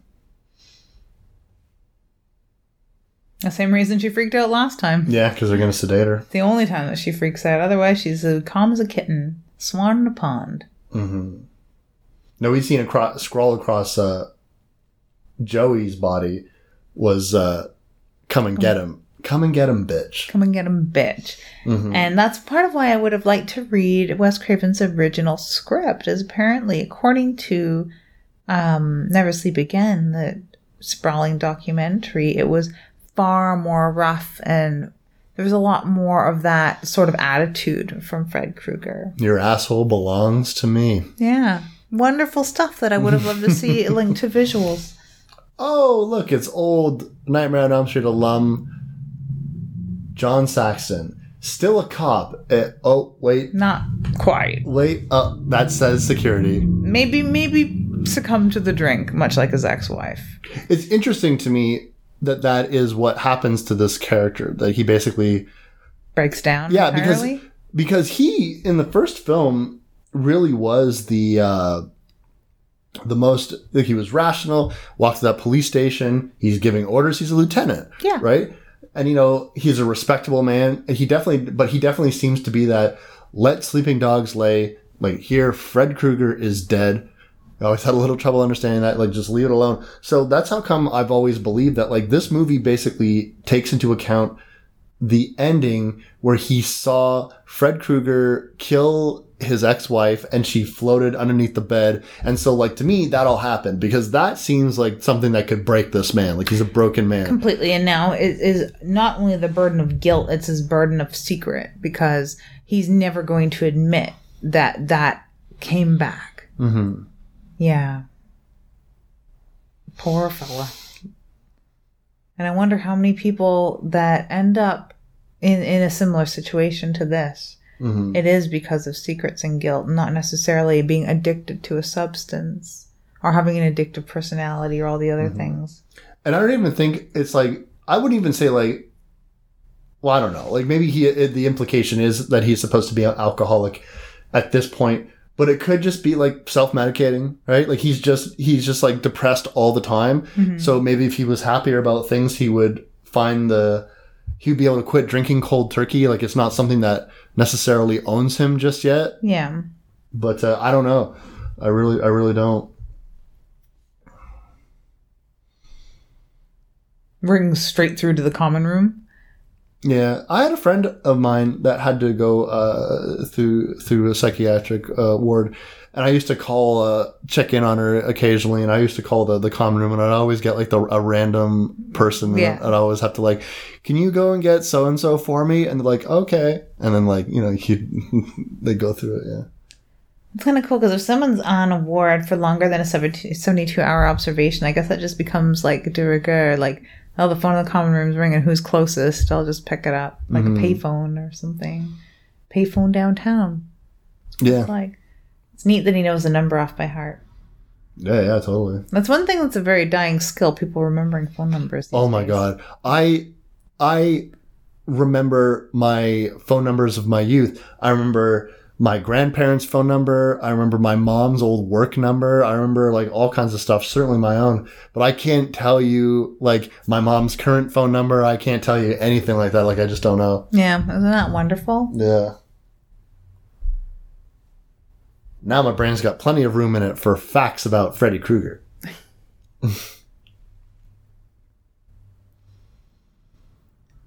She's just trying desperately to uh, stay up, I guess.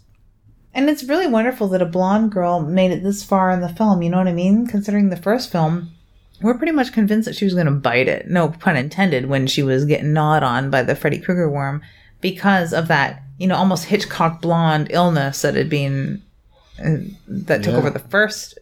Yeah, well, I mean, it was very deliberate, right? Tina was always meant to be uh, a bit of a red herring. Yeah. So it's nice to see a, a blonde and a black man make it through. Oh yeah, absolutely. Yeah, Kincaid fucking holding it down, man. Oh, I love it. And it's almost like, but it's almost like, oh no, we're back to we're back to normal now. We'll have our brunette come back and and pass the torch on to a blonde, hmm like God intended. no, it's like this um that he like, swipes holy water and shit. Is it any less holy when you steal steal it? Um, so holy water is a is a very interesting uh, practice, but um, no, it it it maintains its a divinity once it's been blessed by uh, whatever uh, father is uh, residing over that church. They can even be blessed by like like as long as you are a member of the church, like as a, like a, a priest or whatever, you can bless it, and it should be good to go. It is it is considered always blessed. Even if you like put it in a in a little whiskey airplane bottle and shove it up I your ass. I would say almost especially. Yeah. Yeah. Okay. Yeah, but once thing, one, like a, a, a blessing, uh, Is it still holy? Like if you drink it and then you pee it out into another bottle? I'm gonna say it. Let's say it's about fifty percent less holy Okay. because you can you can drink your own urine only a few times before it becomes like absolutely toxic. right? Yeah. So yeah. yeah, so I think uh, I think it's like okay for a little bit. That makes sense. Okay. Uh, That or by the time it's super toxic urine and you shouldn't drink it anymore, Mhm. or even once, but I mean, like anymore. I wonder if it's even holier. I don't know because there are like levels of prayers that you can bestow on something, right? And it's usually a good idea if you're trying to keep something inanimate uh, as holy as possible. You need to redo it every so often to like sort of reinforce that because it can wane as something evil is particularly trying to chip at it. Cool. Cool. If anyone ever gives me holy water, I'll just uh, make sure to pack it in salt under moonlight for a little bit to clean it out. this is one of my more favorite sequences. I think it's the lighting change. It's the change in in lighting Like and the blues and stuff like that. yeah, I do. And the more you know, it's almost like a return to the boiler room in a way, hmm even though it's not with the reds and the sweaty and the steam and the gunk. It seems though that wherever Freddy power lies seems to be in very industrial areas. Like mm-hmm. that seems to be the constant theme. You are looking at places of industry. You're looking at places that are worn metal, places where blue collar work happens, like the places that maintain higher society. So you have junked cars, you get rid of them so we don't see those ugly cars. A groundskeeper keeps property nice for the neighborhood. But, um, but then of course, just below the surface of that is the deep, dark, dirty boiler room that regular people don't go to. And, and we'll take like our most precious, most innocent things, which are children, and we'll bring them down into that depths. And that is where Freddy's evil lies. I think it's very appropriate that he is, for lack of a better term, buried for all time in a forgotten trunk of a car, right? Yeah. Yeah. I'd like to talk with someone like Amy Jane Vosper or Mm. the girls at Faculty of Horror about the masculine, feminine of it all, and how um, in in beds, Mm. which is a far more feminine place compared to the boiler room or Mm-hmm. the salvage yard, where people are almost instantly vulnerable Mm-hmm. in in that sort of setting. But then you go to a, a little more masculine, hard edged, Mm-hmm. darker setting, then you might have a leg to stand on. Well, except Will here until he goes to sleep. Then he'll have two legs to stand on. But yeah, I, I would love to see the masculine, feminine, uh, like ideas dissected a little further because it's one movie I've never really read very deeply on. Is uh, Nightmare on Elm Street one through a million? I've never read any thought or any academia and think pieces. hmm There's a fascinating uh, book that exists. Uh, I've talked about it previously on other episodes, and of course, like right now, the name is escaping me. I think it's uh, Shock Value Okay. is the name of the book, and I've talked about it because it really delves into uh, what what Wes Craven's obsession with the Gothic and the Gothic body and uh, and, and and stuff like that about what Freddy represents about. And it really, really delves psychologically. It really is a think piece about mostly Nightmare on Elm Street one because that, because they're Yeah. they're using uh, Wes Craven as um, as an example of a, an auteur director and the themes that he seems to consistently go with. But that's how come like uh, like it really made me perk up and pay attention to like the themes in which uh, Nightmare on Elm Street uh, deals with. Even if like you understand that like Dream Warriors was made, it was made to appeal to teenagers. It was like it was it, it was where Freddy Krueger really broke out into the mainstream in a big bad way. He was The- welcome to prime time, bitch. And welcome to prime welcome time, to yeah. prime time, Freddy Krueger. Yeah, exactly. So it really that this movie was the big change. Like the other movies did well, but this movie did incredibly well, and uh, Freddy Krueger became like a huge icon. I love this sequence so much; it's so pretty. It is so pretty, and it reminds me sort of of the ballroom scene in Labyrinth. Oh, yeah. It does. It's just really, really reminiscent of that. And oh, everything's back to normal. this is a thing where like you could definitely be like, "Oh, was that a whole precognitive dream?" And it suddenly makes me hungry for a tablespoon of coffee and peanut butter. oh, I haven't eaten that since I was this age, you Oh know? my god! Which is disgusting. Absolutely. It definitely seems like like stoner food or something like that. I didn't do drugs, so I uh, don't oh know. oh my it was God. just like I don't know, wanting to stay up and do art all night. Food.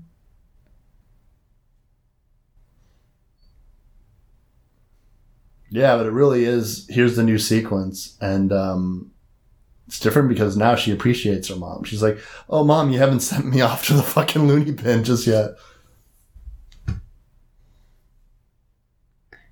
I love this scene. I love this scene. I was so happy when this broke down and it wasn't just a dream because I hadn't seen enough horror movies at the time. I guess that I wasn't like, ah, it's gonna be a dream. I was like worried that it had been all a dream.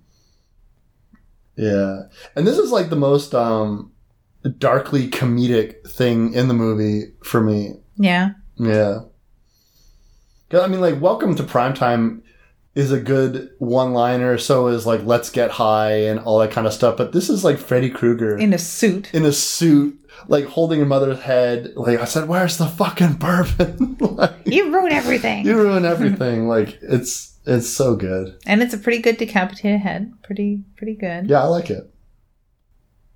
And back to my favorite house, which made filtered light never look the same again. Oh my god, yeah.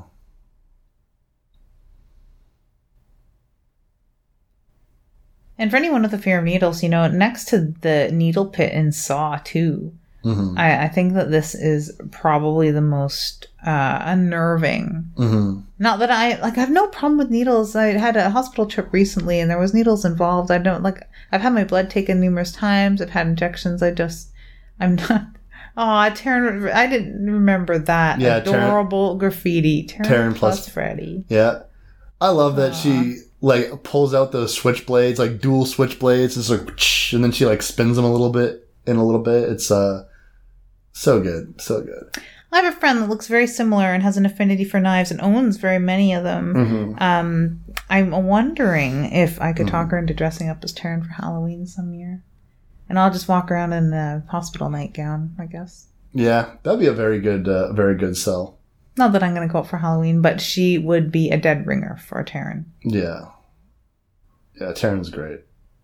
Taryn is great. And after that sort of all, like very comedic almost like and weird tongue-in-cheek lighthearted Freddy in a suit we're treated to a very grimy dark inner city Freddy Mm-hmm. in a fucking street brawl knife fight for crying out loud Yeah. Oh, I, I like that she sticks him under the armpit. That's really good. Yeah, this, this is uh, pretty good. Uh, like, eventually, like we do see like Freddy Krueger at one point get straight up martial art powers. Like in the later film, fuck, I love this. These syringe finger things are so cool, yeah and just that that like the the like the, little gaping mouths little yeah. Oh yeah. disgusting Oh man, like. He- it looks like he's gonna blow wad I know. he's shooting her out I know, but like the, the the veins just popping all over her body is just like just getting pumped so full of drugs. not even drugs it's Freddy go-go juice Yeah, Freddy. Who, who knows what it is yeah I know it's a blue Kool Aid for all we know. yeah It's weird to me that Will and Taryn got separated like this. I don't know. In my mind, like I understand it's a horror movie and people need to die and stuff like that, but I'm always like, no, man, all the Dream Warriors should live. like some sort of weird D&D party Yeah, yeah because that's what it is, right? That's what it is to me. It definitely is what it is, but it is a horror movie, and you said it yourself. They need to be separated because they need to die Yeah.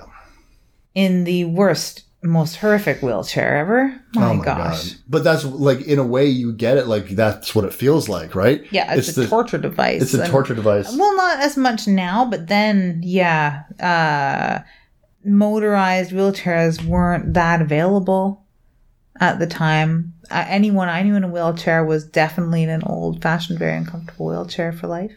This line, like the way uh, Freddy uh, talks to Will, in this sense, where like he's not. He's he- he- like this. He really slows down the pace. Yes, the chair is moving.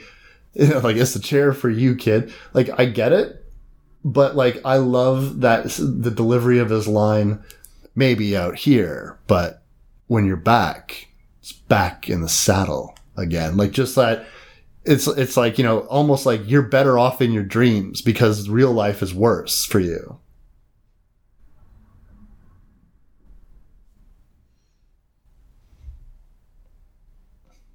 It's like, see, your biggest problem as a spellcaster, Will, is that you're going into melee range when you are supposed to be, uh, you know, a zoning character. You're supposed to be using your space and your range.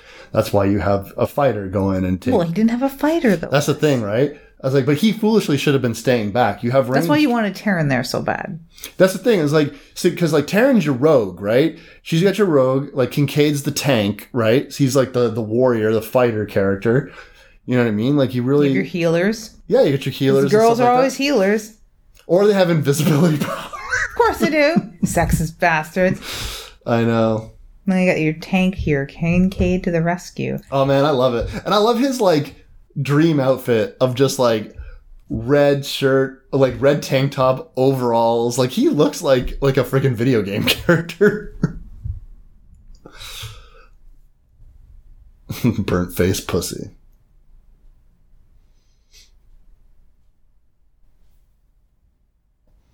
Yeah, where were you a minute ago? That's just it. Like, where were you a minute ago? He was bending metal bars in half. I'm laughing. just sitting there like it's like where's Kincaid? We're really getting our asses kicked out here, and he's like, I can't believe I can bend all these bars. I'd have to look because I don't remember entirely everything in my life, but I'm pretty sure that Hulk Hogan was a thing around this time, and he seems to have these this very vague Hulk Hogan color scheme going on here. Well, I mean, Hulk Hogan would have like Yellow uh, and red. yellow and red. He has stuff like yellow and red on his shoes. It's the yellow on his shoes that made me think very Hulk Hogan-y. Mm. Well, when he's tough talking Freddy Krueger, he is kind of channeling a professional wrestler. Yeah. Call him like a burnt face pussy and stuff like that. Let's snuff this sucker. I like it. Descending into hell. Oh yeah. The And- wonderful spiral staircases that make me want to vomit when I walk down them in real life. oh yeah. And I, what's best about this is like they really are descending into hell. Like there is no uh, subtlety whatsoever. Mhm. It is like fire and brimstone down there. Let me ask you this: I don't know enough about uh, junkyards, but they're driving to this place. Fred Krueger, I don't know. What do you say? He's been since the early '80s, since the kids were kids. Uh, So the, the Elm Street kids were actually children, too young to really remember. So 70s, let's say, like so. Fred Krueger died in the 70s. This is taking place in '87. So let's say Well, they said eight years ago. Okay, so, So, eight yeah. years ago, like car junkyards are not like an infinite place for cars to sit there forever. Would it not be l- likely that at some point this car would have been like cubed? Cars can sit in a junkyard for a very long time, especially if it's deep in the bowels of the junkyard. Um, a lot of cars are kept for parts. A lot of cars, like it takes time and energy to crush the damn things. So Mhm. if there's just a big pile somewhere of ones that they'll crush someday when they got nothing better to do, which is pretty rare because there's always something to do. Mhm. Um, I, I, it doesn't seem strange to me that this car will sit there that long. hmm Yeah, totally. I always like got the impression that like uh, that this was made to look like the car in the first movie. Yeah, yeah. They took the bones out of the furnace in the house and put them in here after something really bad happened to all the kids at the end of the first one. Who knows? Yeah, maybe. And this is where like John Saxon's like, well, I'm out of here. I don't blame him. He needs a drink by this point. Yeah. And he does have a point here. He did he did say like, "Listen, I'll show you where this place is." The beginning of 13 Ghosts in this really remind me of one another as far as the junkyards go. Oh, Yeah. good point. Yeah, you're right. I'd hesitate to say that the beginning of 13 Ghosts was ripped off of this sort of thing, this story, but it is vaguely reminiscent, like all of the ghosts and 13 Ghosts are vaguely reminiscent of some other uh, horror hero. I think that when people are creating things and they're really steeped into um, the stuff from their past, because I mean, there's lots of articles on it that you can read about how this is really a generation of fan, uh, the last like 10, 15 years, it's like fan uh, filmmakers who are just like, I loved XYZ as a kid, and so I wanted to like do an homage to it. And like, it's, you know, it definitely started in the 80s and, and stuff like that with like the the generation of auteur horror directors that were directly pulling stuff from like old horror films and science fiction films that they loved as kids. But um yeah. This like this whole fucking sequence like you just want to you just want to pause the movie and try to look at everything that's in that room. It is a beautiful and very rich set, and it to me is Freddy in his element. Freddy uh, is very home. Oh yeah, if this was if this was a, a fighting game, this would be his stage, right? Like his like fucking Freddy Freddy. Krueger level. entirely. And you like uppercut someone and they go into that fucking fire pit. I was like, uh, Kincaid, I don't know if you know this. You got super strength. Where are you? I like the tongues just wiggling around randomly. Oh yeah, oh yeah. But like the tongues were still doing stuff. I love Freddy doing this kip up. When I was uh, really hardcore into martial arts, I would like always be doing those kip ups and stuff like that. I'd be like, I'm just like Freddy Krueger. oh my god, that's adorable. Especially in, in uh, Freddy's Dead, he does like freaking like straight up martial arts in that movie where he's like fucking flipping around and shit. I love this shit.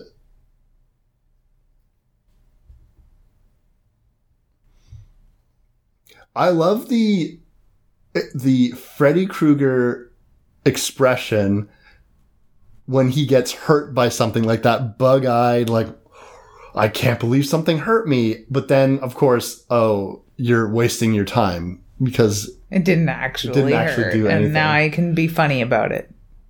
yeah so good and he's gonna like oh, put a little sauce on that mm, tasty it's weird that she says like he's never been this strong because th- uh, I don't think uh, he needs an explanation. They're still in the dreamland. Like he is as powerful as he ever is in dreamland. But you could hit him and stun him at the very least. She just put a iron rod straight through his stomach, Mm-hmm. and he made a joke about it. Aside from a little bug-eyed moment, Mm-hmm. but it just leads me to believe that she spent more time in this place than she actually has. Mm-hmm. But oh well, if we're going to take anyone's word for how strong or weak Freddy Krueger is, it's going to be her. So- Yeah, I'll definitely listen to Nancy on this one. Who I mistakenly called Kristen earlier, but yeah. Oh, did you? I didn't even know. I did way earlier, and I was going to correct myself, but then we're we're, we're rolling. You know, it's commentary. It's a comment. episode, This is so this is what it's live. like. This is live unplugged. Sometimes we fuck up. Sometimes cats meow. Sometimes cats me out. Church bells ring. Church bells ring. cars drive past. Horrible cars. So if we ever get accused of over editing our show, which we never have, they'll say this is why. This sequence, uh, the Harryhausen sequence that we're going to be getting to, it's not stop motion. I don't think. I think it's rotoscoping, but um, they. Uh, I I remember watching this and being kind of confused because I was wondering how much it seemed like Freddy was able to Be in two places at be in once. two places at once, but not only that, but like willfully cross over into the waking space. At least in some way, like I wouldn't say like it's a it's a total and complete. um Maybe it's just because it's his body. Yeah, I think it's just it's the last ditch effort, sort of like his bones are like, whoa, wait a second. If they do anything with these, then I won't be able to do the things I want to do, Mm-hmm. which is just sit around and terrorize people the rest of my like ghost life. I guess I don't know. Um, but it's like the threat. He musters enough strength to be able to animate the bones, despite him using so much energy where he is right now. This is always um Freddy's go-to move, right? He's always just like one hand choking you, stopping you, other hand right into the gut. That's what I would do if I had knife fingers. That's true. And I'm short, so I wouldn't be able to really pick people up effectively. so I'd probably just knife you in the balls. uh it's like oh my head freddy what are you doing i'm burying you this Yeah, we've been here before, haven't we? Yeah. Sir, being buried alive. yeah Poor fella. i like that i like that like his like victory dance he's like i did it also i just gotta say freddy i was like you didn't try it like you put like three scoops of dirt on him you're like and buried That's how many scoops it would take to bury those bones, I bet. That's all he could muster. Mhm. That or he's about to get awfully busy. i love this room so much Me too. like it's just i love the the the coloring i love all the mirrors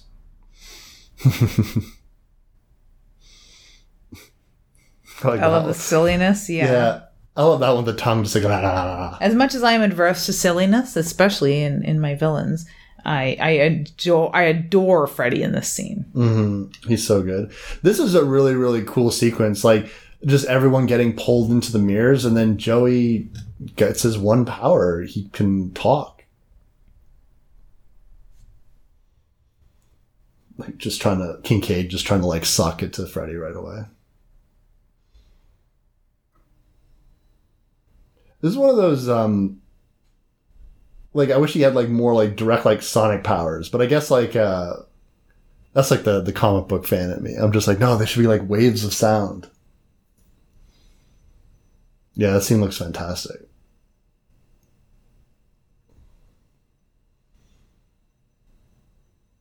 And then you can just talk again.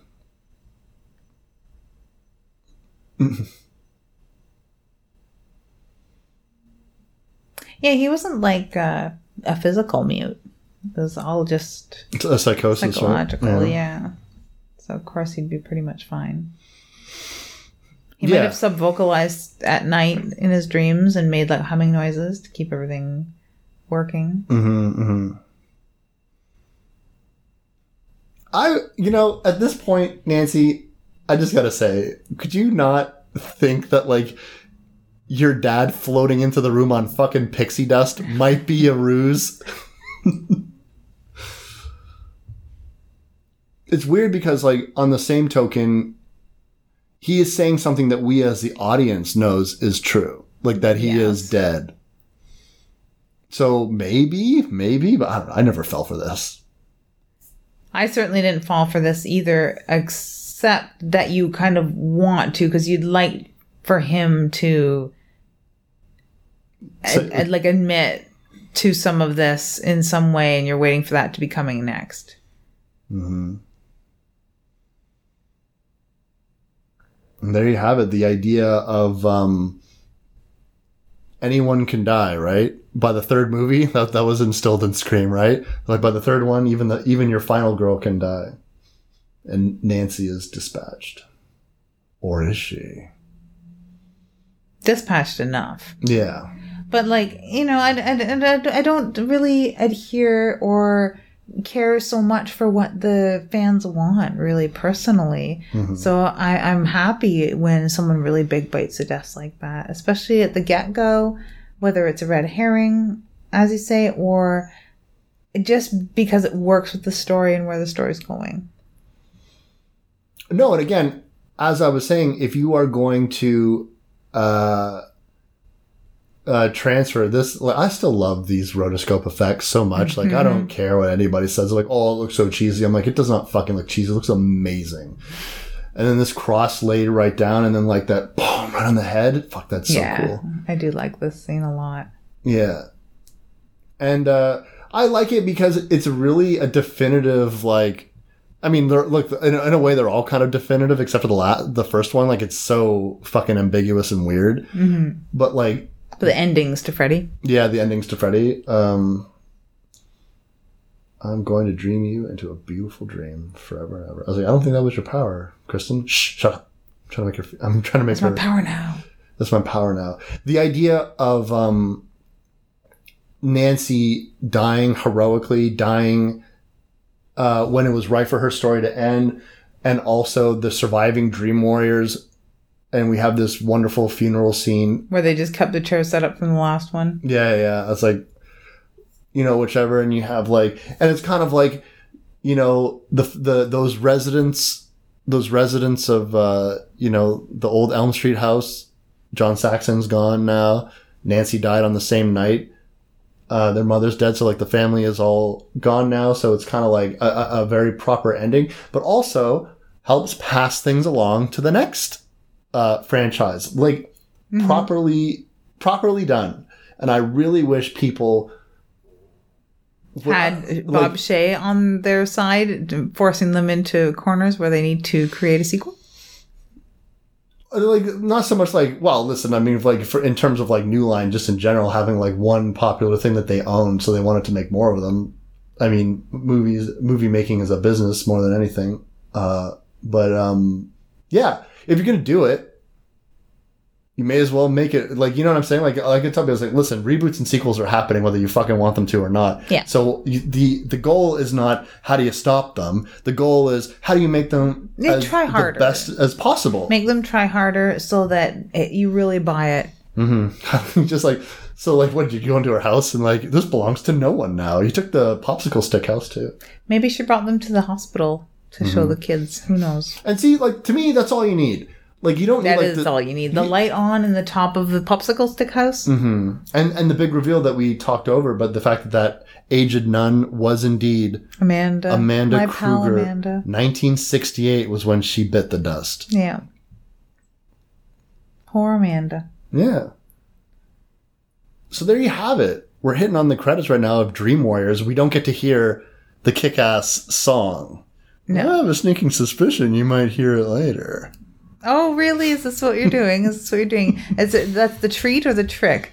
You know, the trick is that we don't get to hear Patron Saint of Plagues, and a super extra awesome thank you for yet another year of Patron Saint of Plagues intro and outro. So Yeah, absolutely. thank you, Andy and the guys, for that. Mhm. Mostly Andy.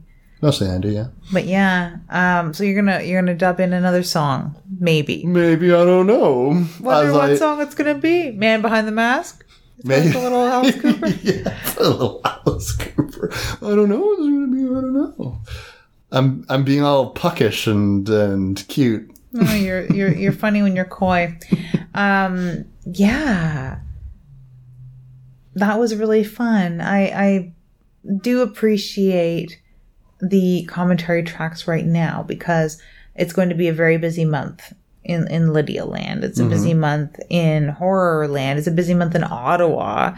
Um, I'm going to be at the CanCon um, Festival of Canadian speculative science fiction, fantasy, horror sort of convention that happens this year. I'll be there uh, on the 13th, Friday the 13th, when you'll be listening to the previous episode. So you'll have heard that. And then a talk coming up on the 21st. So I'm busy preparing for that. And a Halloween wedding will be coming up soon. So we'll be preparing for that too. So by the time you hear married. by the time you hear this, that will have already happened. Yeah. Yeah. Um, there'll be another episode being recorded over that time with my darling Chris from Bind Torture Cast. We'll be doing Tokyo Ghoul. Mm-hmm. And it does we'll be doing that before the wedding, so it, it doesn't Before sound so weird like a you know, what did you do on your honeymoon? Recorded a podcast. So do I have to start calling you like Miss Bind Torture Cast, or what do I say? No, I'm still Lydia. Oh, because I always thought that Chris's last name was from Bind Torture Cast. Close. close. yeah. I could take on one of those crazy hyphenated last names. Oh, you just keep going and going. Yeah, and put all the podcast names in on in amongst that too. That would be fun. Nice. Yeah. Featuring Dead Air. Well, it will be a Halloween featuring Wes Dead Air Knipe. So, yeah, Mm. that it, it makes for a really good thing because we don't have to edit this episode. Really, Not really. you know, no. I might edit some of this end stuff and the beginning stuff where cats meow and church bells ring. Not during the film proper though, so it Mm-hmm. does make it saves us a lot of time. Saves us a lot of time. So I won't be sitting down with my pal Wes until what, like something like the sixth of November or something like that. Well, it's gonna be a it's gonna be a chunky chunky bit of time before we get to sit down, but we will do it. If you guys ever have films that you would like us to cover on the show, just hit me up at Wes Dead Air Knipe on Twitter. And also never fear because there's always more commentary tracks coming. There's always more Halloween seasons coming. There's always special occasions where I might uh, force Lydia into doing something that she doesn't necessarily want to do. Like your birthday or something like that. Yeah. I could live with it. I can live with it. Yeah, Once but I in mean, a very rare while. Once a year is nice. but we we have covered we have covered the biggies we have really we have like we've gotten our michael myers we've gotten our leatherface we've done uh jason Voorhees. we've done two freddy krueger movies now so the sky is the limit because if you think we're out of horror movies that everyone knows and loves you're fucking dead wrong of the sky. I'm thinking the other direction. I'm thinking maybe for the next commentary uh, extravaganza for our Halloween, we might have to hit Hellraiser because that's really kind of next on the list. Or The Omen. That was another one we sort of tossed around for this year. Uh, Children of the Corn, maybe. i might force evil dead down your throat for my birthday oh wow. Okay then. I'll choke on that. yeah. So you have some fa- panels of blood coming up for the Halloween season. That's right. Um, so for the Halloween season, we are finishing off Archie Palooza. So Panels of Blood is going to be the chilling adventures of Sabrina. Uh, the first episode, as we uh, are talking right now, has already been released. The second episode will be released by the time the first commentary track comes out, and so we will be heading into the conclusion of the story by the end of the month. Uh, it's a really fantastic story. It's really beautifully written. If you like subtle horror, in akin to The Omen, akin to Rosemary's Baby, very heavy emphasis on Satanism and witchcraft. This is the story for you. It is uh, it is really beautiful. And Sabrina's birthday is October 31st, so I thought it was a little appropriate. Oh, that is wonderful. That really is.